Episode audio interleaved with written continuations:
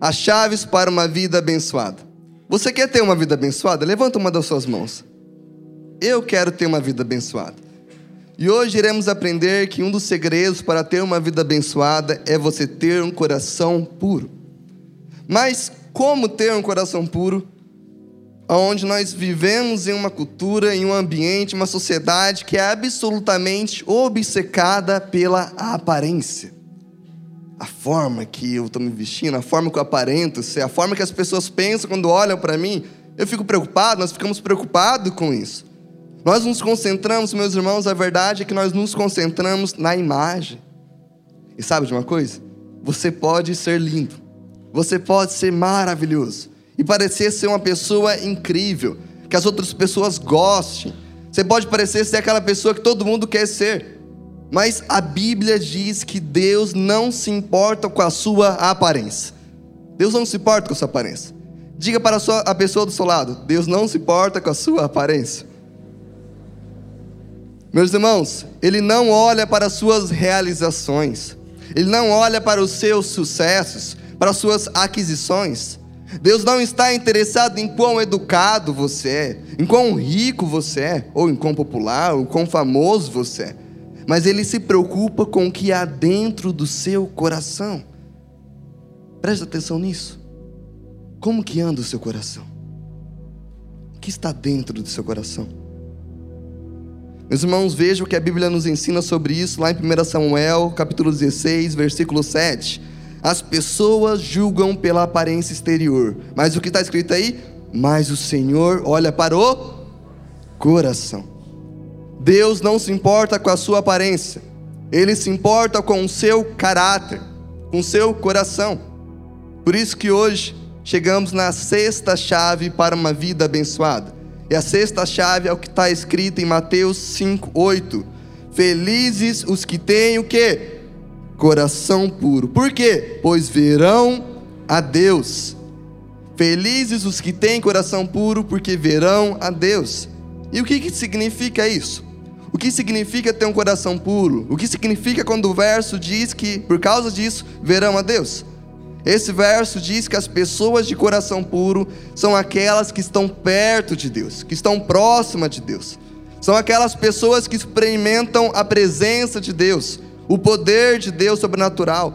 São aquelas pessoas que vivenciam o propósito de Deus para a vida dela, que têm acesso à paz que excede todo entendimento, que tem acesso ao perdão maravilhoso de Deus. Mas então, o que significa ter um coração puro? Meus irmãos, coração puro, em outras palavras, significa integridade, ser irrepreensível. E talvez você esteja se perguntando o que significa ser íntegro, pastor? O que significa ser irrepreensível? Primeiro, não significa ser perfeito.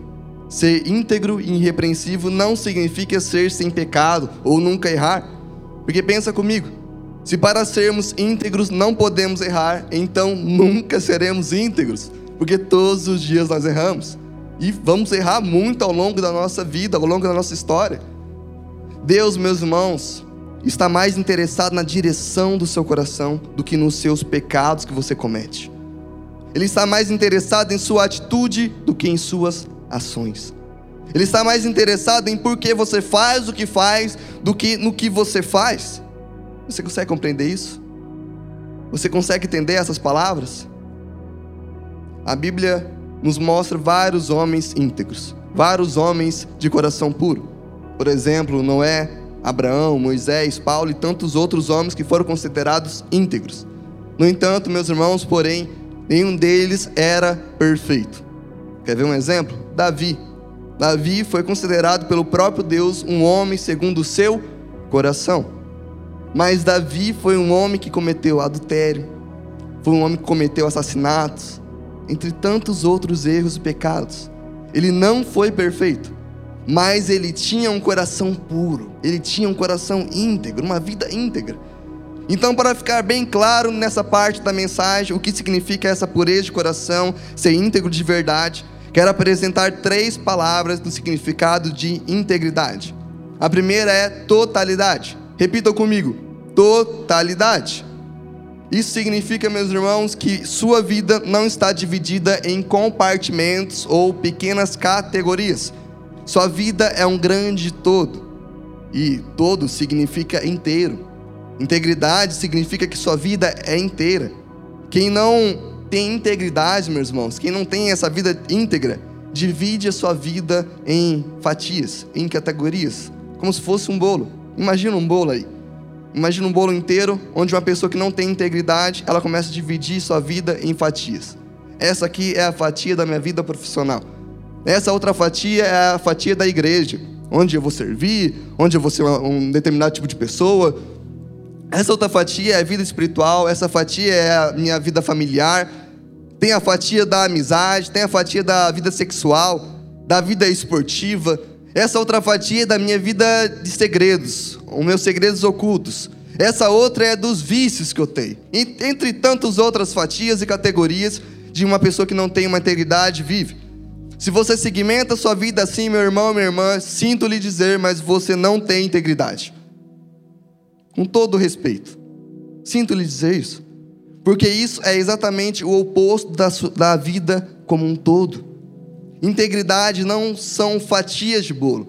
Integridade é o bolo por, como um todo, bolo completo. Isso significa que você é exatamente a mesma pessoa em todos os lugares e com todas as pessoas. Você não muda, você não usa máscara e não finge ser outra pessoa. Você é um todo, é inteiro. E em segundo, o segundo significado de integridade é autenticidade. Vamos repetir bem forte? Autenticidade. Aqui significa autenticidade que você é real, que você é verdadeiro. Você não é uma farsa e não engana as pessoas, não tenta enganar os outros. Você não finge ser o que não é e nem copia a ninguém. Você é exatamente o que é, sabe quem é e por que está aqui neste mundo. E eu acho interessante que há milhares de anos atrás, na cultura grega, um único ator desempenhava o papel de vários personagens em uma única peça teatral. Então, enquanto ele estava fazendo aquele papel, quando terminava o papel daquele teatro, ele saía de cena, trocava suas vestimentas, colocava uma outra máscara, uma máscara específica, e voltava para a cena para atuar com outro papel, em um outro personagem, em uma única peça teatral. E isso tinha um nome. No grego, isso era chamado de, de, upocrites, upocrites. É daí que surge a palavra hipócrita. E o que, que significa hipócrita? significa que não somos autênticos. Significa que não somos iguais com todos em todos os lugares. Cada lugar eu sou diferente. Sabe? Significa que você fala e age de maneira diferente com pessoas e lugares diferentes. Você está sempre usando máscaras. Isso significa. Mas integridade é você ter autenticidade. E o terceiro significado de integridade é motivação pura. Vamos repetir? Motivação pura. Aqui significa que você está fazendo a coisa certa pelo motivo certo. Significa que você é sincero. Significa que você não tem motivos mistos, mas sabe o que está fazendo. Mas o problema, meus irmãos, é que estamos mais interessados na imagem. Esse é o problema. Mas Deus está interessado na integridade. Meus irmãos, estamos mais interessados em reputação. Como que está a minha reputação? Mas Deus não está interessado na sua reputação, Ele está interessado no seu caráter. É muito importante entendermos isso nesta parte da mensagem. Reputação é o que todos pensam que você é, mas a integridade é quem você realmente é. Meus irmãos, reputação é o que você é em público, mas a integridade é o que você é quando está só você e Deus. É quem você é com Deus. Por isso que Jesus diz: Felizes os que têm coração puro, pois verão a Deus. Então hoje, nessa mensagem, vamos dividir ela em duas partes. Primeiro, vamos ver alguns benefícios de termos um coração puro, de sermos íntegros. E no segundo momento, com o pastor Lucas, vamos aprender como sermos íntegros de verdade. Então, em primeiro lugar, os benefícios da integridade. Meus irmãos, a integridade tem benefícios. Quando escolhemos ter um coração puro, nós desfrutamos desses frutos da integridade. E o primeiro benefício da integridade é estabilidade pessoal. Estabilidade pessoal. Quando você tem integridade, meu irmão, minha irmã, você se torna o tipo de pessoa que as outras pessoas gostariam de ser. Porque você sabe quem é, você sabe para onde está indo. Você é capaz até de enfrentar as suas falhas. Ou seja, você não é uma farsa, você é verdadeiro. Em Provérbios 10, versículo 9 está escrito assim: Quem anda em integridade anda em segurança. Vamos ler o restante? Quem segue caminhos tortuosos será exposto. Então, quando tenho integridade, meu irmão, eu estou pisando em terra firme. Mas quando não tenho integridade, eu acabo gastando todas as minhas energias tentando andar sem escorregar, tentando saber onde eu piso porque eu posso escorregar. É assim que se sente quem não tem integridade. Acaba gastando toda a sua força tentando parecer alguém que não é, tentando ser outra pessoa, tentando ter outra identidade que não é a sua. Por isso que lá em Provérbios 11, versículo 3 está escrito assim: A integridade dos justos os guia. Olha que interessante. Mas a falsidade dos infiéis os destrói. A integridade mostra o caminho a seguir, ela te dá a clareza. Quando você tem pureza de coração, quando você tem integridade, você vê melhor a Deus. Você vê a Deus com mais clareza. E sabe de uma coisa? Quando você vê a Deus com mais clareza, você consegue perceber o propósito seu nesta terra. Porque se você não sabe, em nome de Jesus, você tem que sair daqui com isso no seu coração. Você tem um propósito de Deus. Deus tem um plano para a sua vida. E a integridade ajuda você a ver melhor esse plano, a enxergar melhor esse propósito de Deus, porque ela te dá estabilidade para viver. Esse é o primeiro benefício. E o segundo benefício da integridade é um legado que permanece. Repita comigo: um legado que permanece. O seu maior legado, meu irmão e minha irmã, está na sua integridade. Porque isso é passado de geração em geração, filhos após filhos e o restante acaba se perdendo. Você quer ver um exemplo? O dinheiro. O dinheiro que você conquistou, que você ganha, o seu patrimônio. Um dia, quando você não estiver nessa terra, quando você morrer, vai ser dividido entre seus filhos e eles vão gastar com o bem que quiserem. Ou o seu trabalho, que você desempenha hoje, será um dia dado para outra pessoa e você será esquecido. Ou pense nos seus troféus, nas suas medalhas que você tem guardado, que você tem uma história, tem alguma coisa ali. Um dia elas vão ser descartadas. Um dia elas vão ser talvez até reaproveitadas para outra coisa. Mas a integridade, o seu caráter, será projetado na vida das pessoas ao seu redor de geração em geração. É isso. E lá em Provérbios 20, versículo 7, está escrito assim: Como são felizes os filhos de um pai, um pai justo e íntegro. Olha que interessante. Como são felizes os filhos de um pai justo e íntegro. Todas as escolhas, meus irmãos, aqui entendemos que todas as escolhas que fazemos estão afetando as pessoas ao nosso redor. As escolhas dos nossos pais nos afetaram e as suas escolhas afetarão os seus filhos.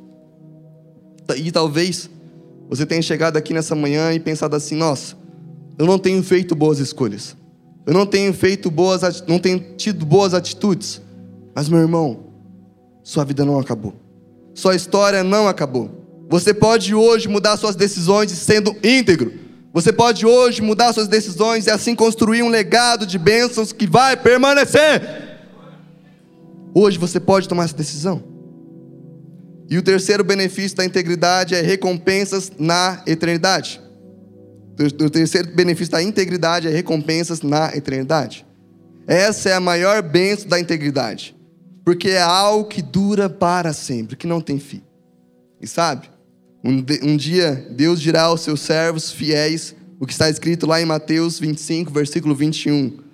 Muito bem, servo bom e fiel, você foi fiel no pouco, eu porei sobre muito. Venha festejar com o seu Senhor.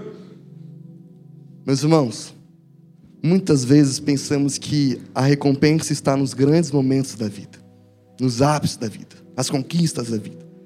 Mas Deus está nos observando os pequenos detalhes, quando mostramos a verdadeira integridade. É nesses momentos. É cada palavra de encorajamento que você dá será recompensada para sempre. Cada pequena bondade, cada pecado que você rejeita, Cada oração feita por você, tá? cada demonstração de fé será recompensada na eternidade. Cada pequena decisão de fidelidade a Deus e do amor ao próximo serão recompensadas na eternidade. Essas são, esses são os benefícios da integridade. Mas hoje nos deparamos com a seguinte pergunta, que nos leva à segunda parte dessa mensagem. Pastor Lucas, como se tornar uma pessoa íntegra? Vamos aplaudir a mensagem de Deus. Obrigado, Kleber. Como se tornar uma pessoa íntegra? Levante sua mão assim comigo. Diga assim: Eu quero ser uma pessoa de coração puro. Me ajuda, Senhor. Misericórdia de mim. Você clama a Deus também por misericórdia quando você ouve, Senhor, eu preciso ter um coração limpo, um coração puro, íntegro. Eu quero que você acompanhe comigo a leitura do Salmos 15, a partir do verso 1. O Salmo 15, ele tem ali algumas características para nos ajudar a andar com Deus, viver com integridade. Veja comigo o verso 1. Vamos lá, pode colocar aí o verso 1. Senhor, quem pode ter acesso a teu santuário? Quem pode permanecer em teu santo monte? Quem leva uma vida íntegra e pratica a justiça. Quem de coração fala a verdade. Verso 3 diz: Quem não difama os outros, não prejudica o próximo, nem fala mal dos amigos. Quem despreza os que têm conduta reprovável e honra os que temem ao Senhor. E cumpre suas promessas, mesmo quando é prejudicado. Verso 5 termina dizendo: Quem empresta dinheiro sem visar lucro e não aceita suborno para mentir sobre o inocente. Quem age assim jamais será abalado. Eu quero orar mais uma vez com você. Feche seus olhos, Senhor. Nós estamos aqui, Pai, nessa segunda mensagem, na segunda parte dessa mensagem. Ó Deus, e eu peço direção, eu peço, Senhor, do Teu Espírito Santo, eu peço que o Senhor fale conosco. Ó Deus, em nome de Jesus, ó Pai, abra os nossos corações, Senhor, nos ensina aquilo que o Senhor tem para as nossas vidas, em nome de Jesus. Meus irmãos, quem quer ter segurança na vida? A resposta é muito clara. Precisa ter um coração puro, precisa ser uma pessoa íntegra.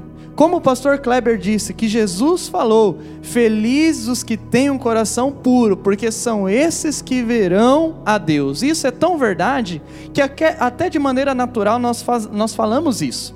Quando a gente olha uma criancinha, por exemplo, o que, que a gente fala? Nossa, que pureza, que coisa mais linda. Essa criancinha, Deus está ouvindo a oração dessa criança, porque é fato, Jesus quer um coração puro. Mas quando você não tem integridade, então você passa a ter uma vida mais insegura. E a razão pela qual nós não temos confiança muitas vezes na vida, a razão pela qual muitas vezes nós nos sentimos inseguros, a maior parte do tempo que nós vivemos, é porque nos falta integridade, gera aquele medo da descoberta, medo da exposição. Ou seja, é aquela falta de totalidade que o pastor Kleber colocou aqui no início. É aquela falta de autenticidade, é aquela falta da motivação verdadeira, da motivação pura. Quantas vezes, por exemplo, pessoas chegaram até mim dizendo assim, pastor, eu acho que eu não posso vir mais no ministério, sabe por quê? Porque eu já não estou mais com aquela motivação pura. E aí a gente tem que realinhar, não, você não tem que deixar o ministério, você não tem que deixar a igreja, você não tem que deixar Deus, você tem que é deixar a motivação errada, realinhar sua motivação. Por isso o que nós vamos fazer aqui agora é refletir de maneira assim bem prática sobre como que a gente pode colocar na nossa vida amanhã, na segunda-feira, tudo isso que o pastor Kleber disse em prática, na realidade. Por isso, em primeiro lugar, para se tornar uma pessoa íntegra, mantenha suas promessas. Repita comigo: eu vou manter as minhas promessas. Você vai manter mesmo? Você que é casado, quando o seu marido não for aquele marido, talvez que você estava esperando, você vai manter sua promessa de fidelidade? Você, marido, quando a sua esposa não estiver legal com você, você vai continuar sendo fiel a ela? Quando vier coisas, tentações na sua vida, quando a pornografia bater na tua vida, você, homem, vai continuar sendo fiel ao teu Deus, você, mulher, vai continuar sendo fiel ao teu Deus. Você vai continuar tendo integridade pessoal, você vai continuar mantendo as promessas que você fez. Pessoas íntegras mantêm suas palavras. As pessoas íntegras falam o que dizem que iriam fazer. Elas dizem que você poderia contar com elas e aí você pode contar com elas. Sabe aquela história que às vezes a gente recebe mensagem, não é? Ó, oh, se precisar, conta comigo. E de repente, quando você precisa, aquela pessoa sumiu foi embora, não é verdade? E às vezes a gente se surpreende na nossa vida com pessoas aparecendo para a gente nos momentos mais difíceis que a gente nem imaginava. Pessoas de promessa, pessoas de palavras, pessoas íntegras são aquelas que cumprem as suas promessas. Provérbios 25, 14 diz o seguinte: A pessoa que promete um presente, mas não integra, é como nuvens e ventos que não trazem chuva. Olha só a ilustração que legal que a Bíblia coloca. A pessoa que promete, ela prometeu fazer algo, ela prometeu dar um presente, e aí ela não faz aquilo, ela parece, ó, uma chuva, parece um vento, sabe? É uma coisa que não tem valor algum, é um vapor, é uma fumaça. Já aconteceu isso com você? Alguém prometer algo a você e aquilo não for realizado, aquilo não foi cumprido. Então a minha pergunta aqui nesta, nesta manhã para todos nós é: quais são as promessas que você fez e que talvez você não cumpriu na sua vida? Você falou que iria fazer, você falou, não, é agora, eu vou fazer isso, eu vou dar o meu melhor, e de repente você abandonou aquilo. Talvez foi promessas para os seus filhos. Uma coisa que eu vi na minha vida, coisa mais difícil que eu vi na minha vida, até hoje foi um pai perder uma família. Não sei se você já viu isso. De você acompanhar um caso onde um pai perde uma família. O pai perde a esposa, o pai perde os filhos por causa de vícios. Aonde a esposa chega, não quero mais. Sabe por quê? Porque não cumpriu o seu compromisso. Quais são as promessas que você já fez? Talvez você fez promessa para os seus filhos, talvez você fez, fez promessa para o seu cônjuge, e aqui não é uma questão de assim, pastor, eu sou fraco, eu ainda estou errando naquelas promessas. Não é isso, a gente vai errar. A questão é assim: não se esforçar, é não fazer, abandonar. Sabe, talvez você tenha promessas quebradas aqui nesta manhã, talvez você tenha promessas que você fez a Deus que talvez aqui nesta igreja você chegou, você colocou teu joelho aqui na frente no altar, talvez no, teu, no banco, ou talvez quando você se converteu lá na Santos Dumont, ou numa outra igreja em uma outra cidade, e você fez um voto, e de repente você vê-se hoje não cumprindo mais aquilo. Infelizmente, isto é falta de integridade. E às vezes, sabe o que, que acontece quando a gente descumpre nossas promessas? A gente fala assim: foram as circunstâncias foram as situações. Não, você não vai entender. Daqui a um tempo você entende, porque ó, foram as circunstâncias, mas não importa, meus irmãos. Os Salmos 15 e 14, que nós acabamos de ler, ele nos ensina a cumprir nossas promessas, independentemente até mesmo se nós formos prejudicados, independentemente dos nossos sentimentos. É por isso que você se mantém fiel à sua esposa, ao seu marido, aos seus filhos, ao seu Deus, não é por causa do sentimento ou das coisas que acontecem, mas é por causa da tua palavra empenhada.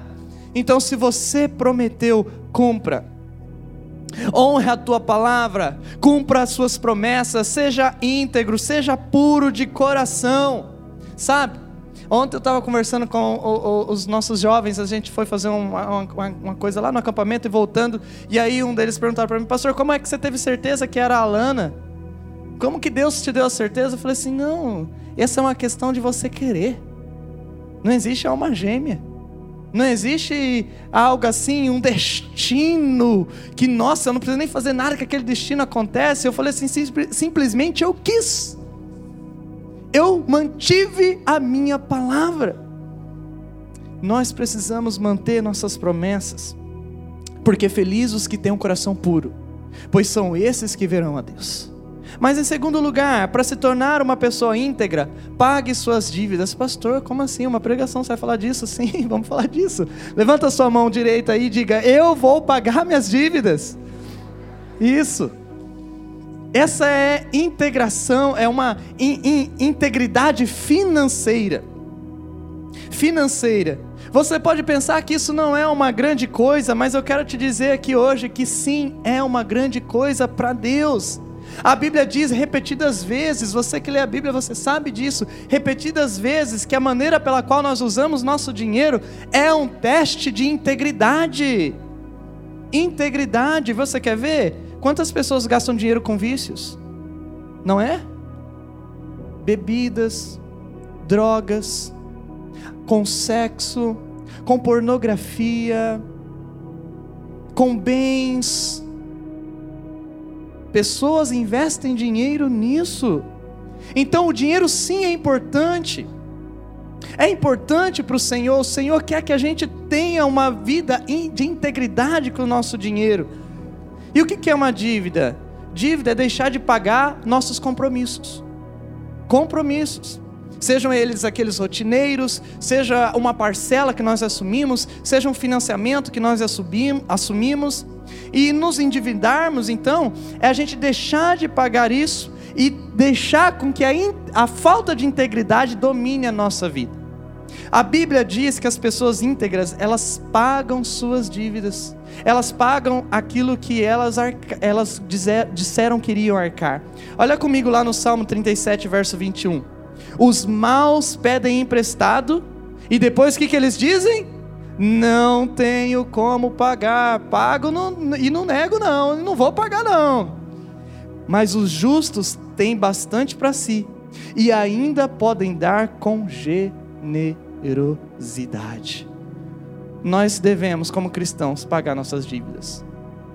Às vezes, coisas que fugiram do seu controle, ou às vezes, coisas que você até esqueceu. Eu me lembro que o dia que eu fui comprar meu primeiro carro, que não deu certo, aliás, no primeiro carro, eu não tinha todo o dinheiro, fui lá. E aí o pastor Edson me ajudou, falou: Eu tenho um amigo aqui que trabalha numa loja assim, que ele vai ajudar você. E você vai ver, eu fui lá todo feliz com o pastor Edson, né? E o pastor Edson, não, pode abrir para esse menino aqui, que esse menino não tem dívida nenhuma, eu realmente tenho nada, pode abrir aí. E aí o cara abriu, não está dando certo não. Eu falei, como não está dando certo não? Não, tem uma conta tua aqui que você não pagou, que seu nome está não sei onde. Eu falei, quem é que meu nome está não sei aonde?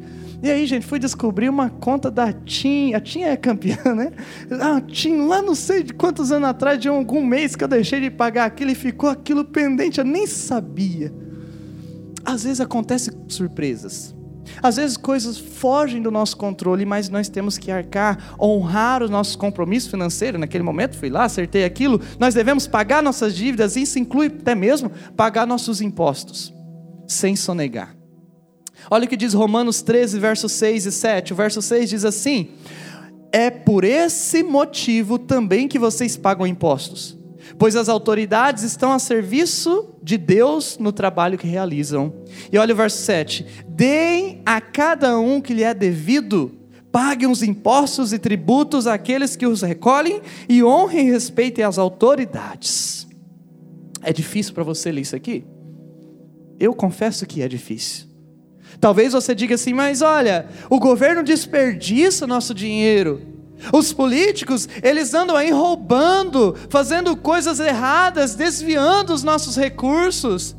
A verdade, meus irmãos, é que sim, existe muito desperdício no nosso governo, existem sim políticos corruptos, é verdade, mas sabe, é verdade também que eles carecem da integridade e que eles vão prestar conta diante de Deus, que cada um vai prestar conta diante de Deus. Então você não precisa repetir os mesmos atos, porque você não vai pagar pelos atos deles, você vai pagar pelos seus.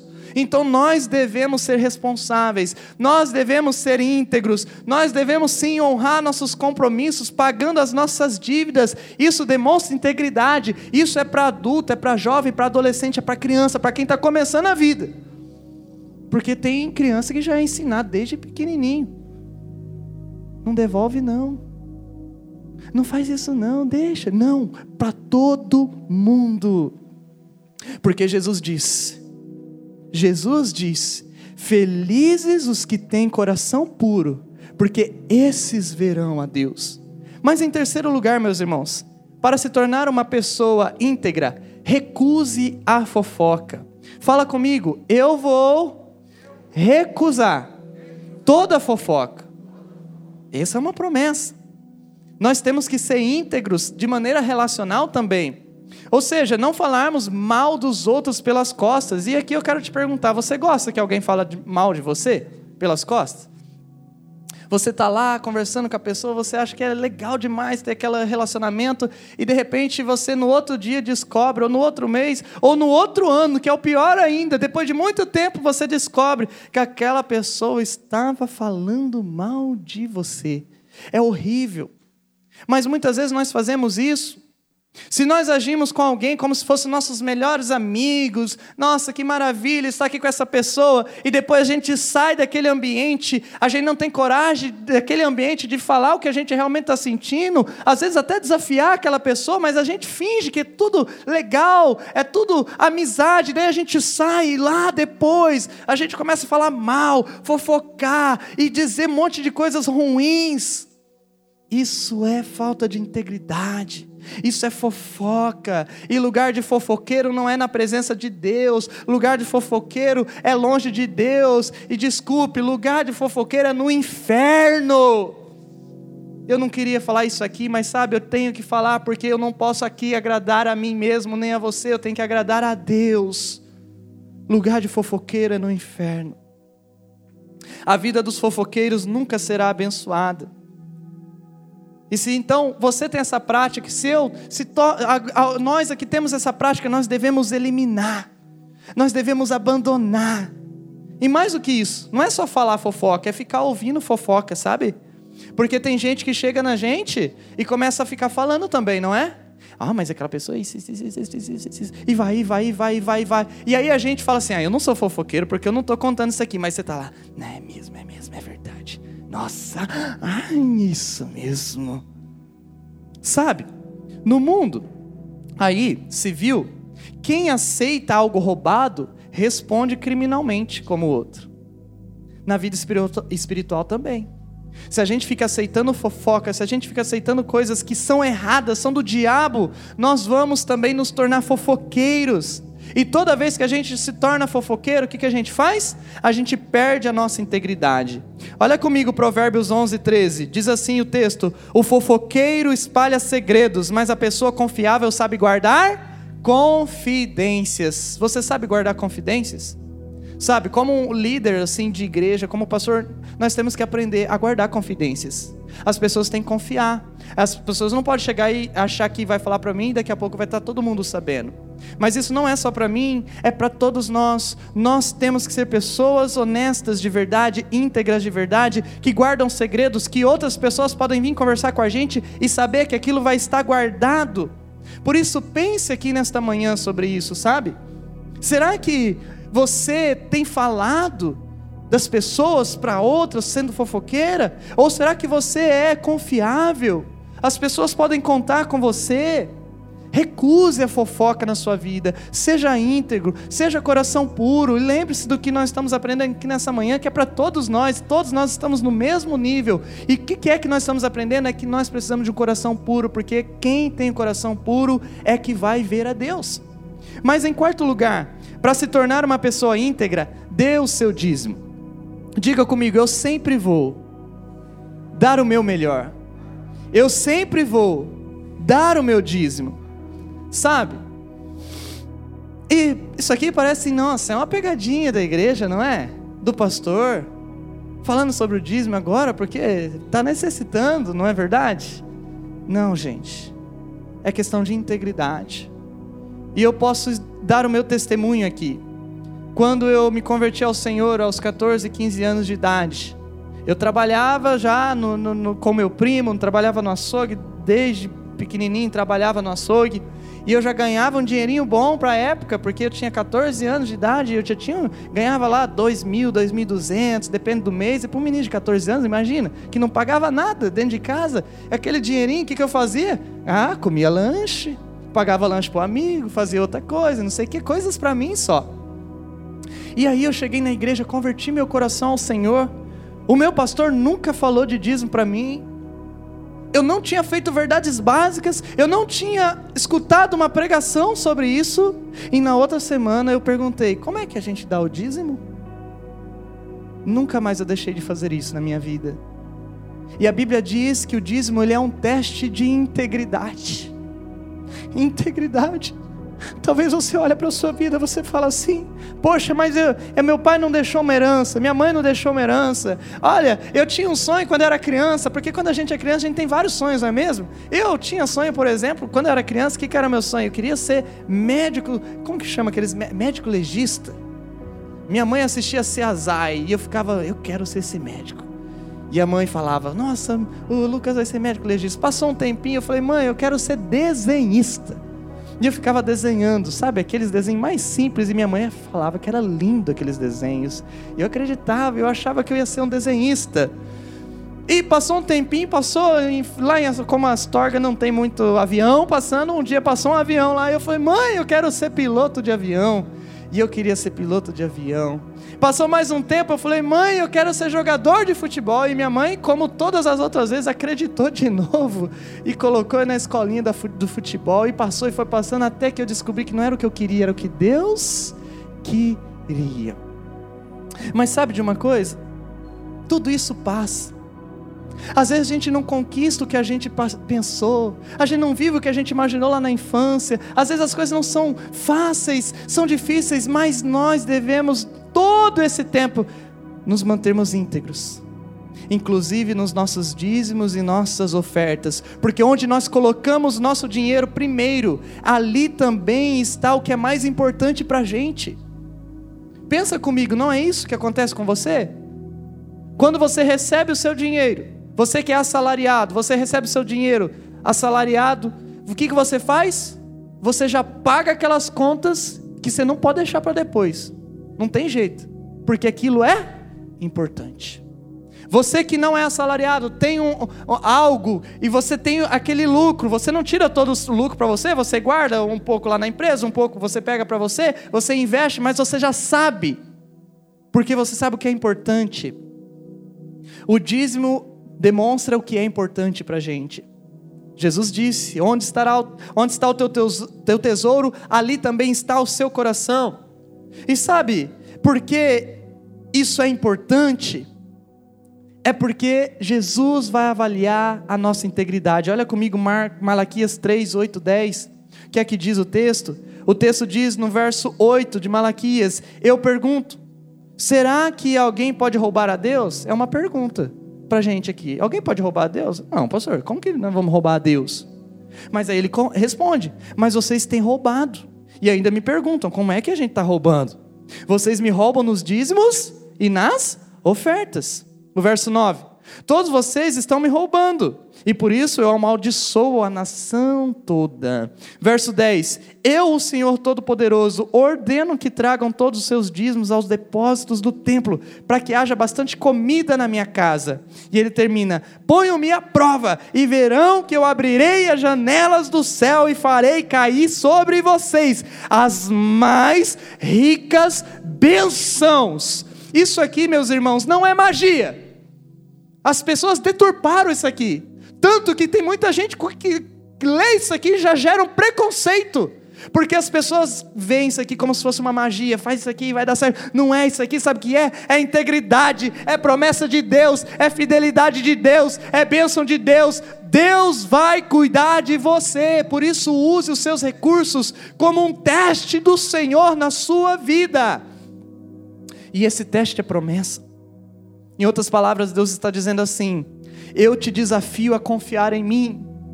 Em outras palavras, Deus está dizendo assim: Se atreva a confiar em mim. Em outras palavras, Deus está dizendo assim: Olha, me coloque em primeiro lugar. E a sua vida vai ser abençoada. E nós devemos daí nos lembrar o que Jesus diz: Felizes os que têm coração puro, pois verão a Deus. Mas em quinto lugar, para se tornar uma pessoa íntegra, faça o seu melhor no trabalho. Diga comigo, eu vou fazer o meu melhor no meu trabalho. É isso. Integridade profissional. Pensa comigo, como é que você vive lá no seu trabalho? Você começa a trabalhar certinho só quando teu chefe chega? Já viu aquelas, aqueles memes de internet? Que hora que o chefe está chegando, o cara já vai começar a fazer todas as coisas rapidinho.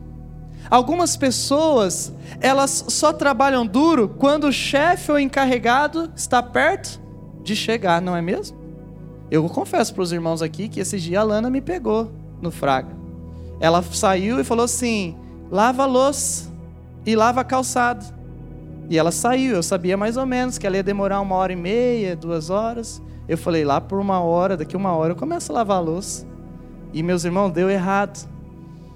A hora que eu vi, o carro já tinha estacionado. Eu saí correndo, abri a torneira e fui lavar, e lá da, da, da, da, da, da, garagem já ouvi. Você tá igual filho, né? Esperando a mãe chegar para poder lavar louça. E era aquilo mesmo, meus irmãos. Era verdade, isso aconteceu mesmo. Às vezes a gente faz isso no trabalho. Tem gente que fala que assim, não, vou começar a matar o tempo aqui, vou brincar e olha, vou fazer do jeito que for. Isso não é integridade.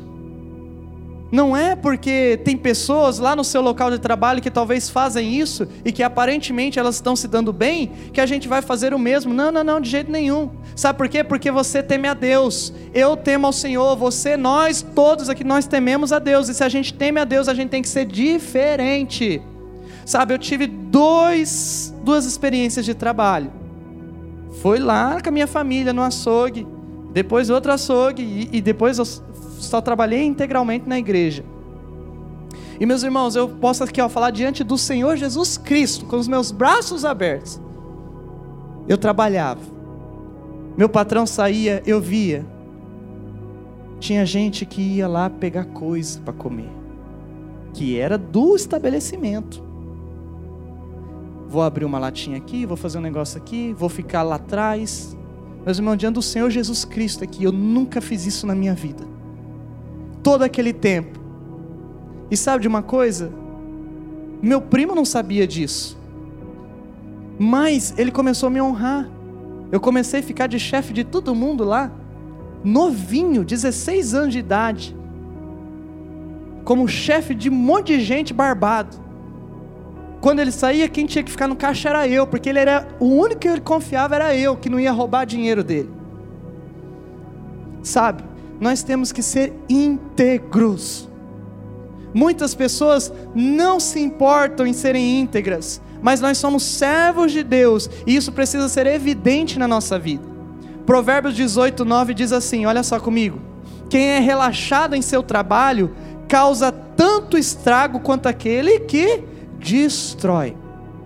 Ser relaxado no trabalho é o mesmo que ser um vândalo, destruir as coisas e sabe de uma coisa? Não importa se você gosta ou não, porque tem trabalho que não é gostoso.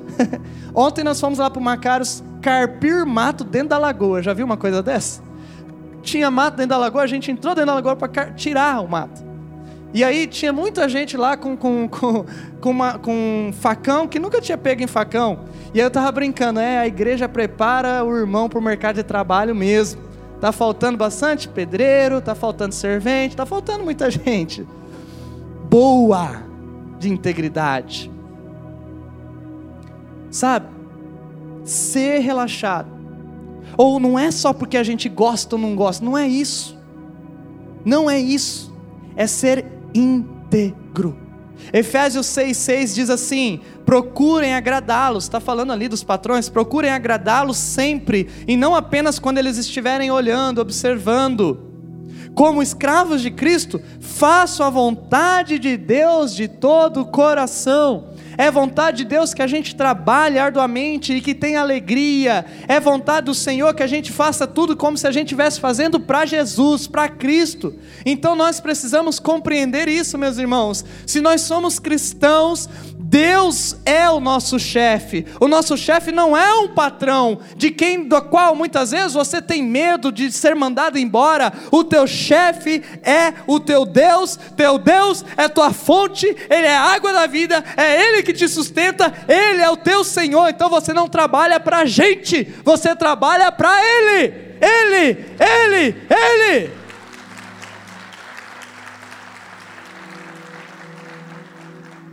O nosso patrão aqui na terra pode até não te reconhecer, ou pode não ver que você não está sendo íntegro, mas Deus vê tudo. Deus vê tudo e Deus vai colocar você num lugar muitas vezes de destaque. Vai ter gente que vai criticar, vai mandar pedra, vai ter inveja, mas eles não vão saber que você lá no íntimo, você estava sendo íntegro. Quando o teu chefe não estava vendo, quando as pessoas não estavam vendo, mas Deus estava vendo. De Deus nós não podemos esconder nada, sabe? A nossa geração de, de, de, de, de pessoas que vivem hoje, elas querem é, as coisas mais fáceis, não é verdade? Qual que é o, o, o trabalho ideal hoje em dia? A gente vê na internet. É aquele que a pessoa fica com os dois pés numa cadeira, ó, encostada na outra, com um, algo tomando aqui, desse lado, na beira da piscina e com o celular fazendo tlim, tlim, tlim, tlim. Olha, caiu mais um pouquinho. Foi automático. E aí a gente às vezes fica olhando aquilo, às vezes os jovens, às vezes as pessoas olham, eu quero isso para minha vida, eu quero ser esse milionário, eu quero que aconteça isso. Só que aí as pessoas esquecem da integridade. E aí elas desperdiçam a vida, desperdiçam trabalho, desperdiçam dinheiro, desperdiçam recurso, desperdiçam a propriedade daquela empresa que talvez ela está ali trabalhando e está ali murmurando mas é o que ela deveria era valorizar. Ou às vezes o patrão que tem muita coisa, Deus está abençoando tanto, mas o que, que ele está fazendo? Desperdiçando o seu empregador. Não é isso. Deus quer que a gente valorize essa área da nossa vida. Colossenses 3, 22 diz assim: Em tudo que fizerem, trabalhem de bom ânimo, como se fosse para o Senhor, não para os homens, porque isso é integridade. Agora imagine comigo, meus irmãos, se o mundo o mundo agisse assim. Se todos os cristãos agissem desta forma, como seria a nossa reputação? Não seria muito boa?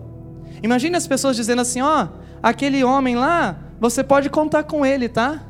Aquela mulher, aquela moça, aquele, aquele menino, não, pode contratar, ó, 10. Trabalhou comigo aqui, ó, 100%. Pensa num menino íntegro, uma moça, uma mulher íntegra. Sabe? Só que uma notícia boa é que as pessoas ainda acreditam nisso. Eu posso dar o testemunho aqui. Diversas vezes eu recebo mensagem no meu celular dizendo: Pastor Lucas, você pode indicar algum jovem da igreja, ou uma mulher de tal idade, ou um homem de tal idade, que eu estou precisando de um trabalho, um encaixe assim, assim, assim nesse trabalho, e eu quero alguém da igreja. As pessoas ainda acreditam que na igreja tem gente com integridade. As pessoas ainda acreditam que cristãos são íntegros.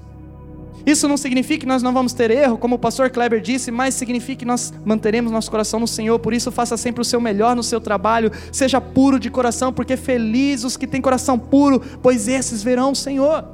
Mas por fim, meus irmãos, em sexto lugar, para nós nos tornarmos pessoas íntegras, seja autêntico. Diga isso comigo: eu vou ser verdadeiro, eu vou ser autêntico. Meus irmãos, quando eu comecei o ministério há, há é, dez anos atrás, dez anos atrás, exatamente dez anos atrás, lá na cidade de Astorga, eu comecei a pregar. E eu me lembro que eu subi no púlpito e eu falava assim: quem que vou ser? Será que eu. Que, como que eu prego? E aí o que, que eu fiz? Copiar o meu pastor Rogério. E aí eu tinha um jeitinho até do meu pastor Rogério. Às vezes eu via alguém que eu gostava muito da pregação na internet. Eu falava, eu quero seguir essa pessoa. Depois eu vim para cá, há sete anos atrás. Os irmãos lembram o primeiro dia que eu cheguei aqui? E aí, sabe, naquele período, sabe o que eu falava? Eu quero ser igual ao pastor Jacó. Não é? E muita gente falava para mim no início: Ah, você tá muito Jacózinho, hein? E sabe, meus irmãos, é coisa boa de tudo quanto é lado, é verdade. Só que aí, sabe o que é mais legal?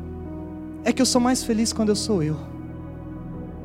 Nós temos que ser autênticos. Nós nos tornamos íntegros, sendo autênticos, verdadeiros com os outros, com a gente mesmo, com Deus. Você sendo você mesmo e não sendo hipócrita, como o pastor Keber colocou aqui na introdução. Nós não podemos agir de um jeito aqui na igreja, de outro jeito em outro lugar, e a gente mudando igual camaleão, sabe? Não é assim nós temos que ser íntegros. É verdade, nós não seremos perfeitos. É verdade, nós não seremos imunes a erros. Nós teremos é muitos erros, é muitas falhas, muitas imperfeições. Mas o nosso coração precisa estar na direção certa, no caminho certo. E o caminho certo é aquele caminho que a gente fala: Deus, sonda o meu coração. Deus, vê se há em mim falha. Deus, me permita ser aquilo que o Senhor quer que eu seja. Deixa eu ser autêntico. É isso que o mundo precisa e muito mais hoje, no tempo que a gente está vivendo, num tempo, sabe qual que é o tempo de hoje? O tempo de hoje é o tempo da inteligência artificial. A inteligência artificial está reinando, vai reinar em muitas áreas da vida, do nosso cotidiano. E sabe o que, que vai, é, vai ser muito fácil a gente fazer as coisas, meus irmãos, com inteligência artificial. Sabe por quê? É só você chegar e clicar, escrever um negócio que você quer. Você não precisa saber nada. Você só fala, eu quero tal coisa, aquilo vai fazer para você exatamente o que você quer. E sabe o que vai diferenciar no mundo, onde tudo vai ser perfeito? Porque a tecnologia cria. O que vai ser diferente é a autenticidade. Um ser humano autêntico, verdadeiro. 2 Coríntios 4,2 diz assim: Veja comigo. Rejeitamos todos os atos vergonhosos e métodos dissimulados. Não procuramos enganar ninguém, nem distorcer a palavra de Deus. Em vez disso, dizemos o que? A verdade diante de Deus. E todos que são honestos sabem disso. Ele está falando de autenticidade. Em resumo, meus irmãos, em um mundo obcecado pela aparência, como é que a gente vai ser autêntico quando todo mundo está fingindo? Como é que a gente vai ser verdadeiro se tem muita falta de integridade? Há apenas um caminho, e é esse que a gente deve procurar, e esse caminho é o caminho da aprovação de Deus.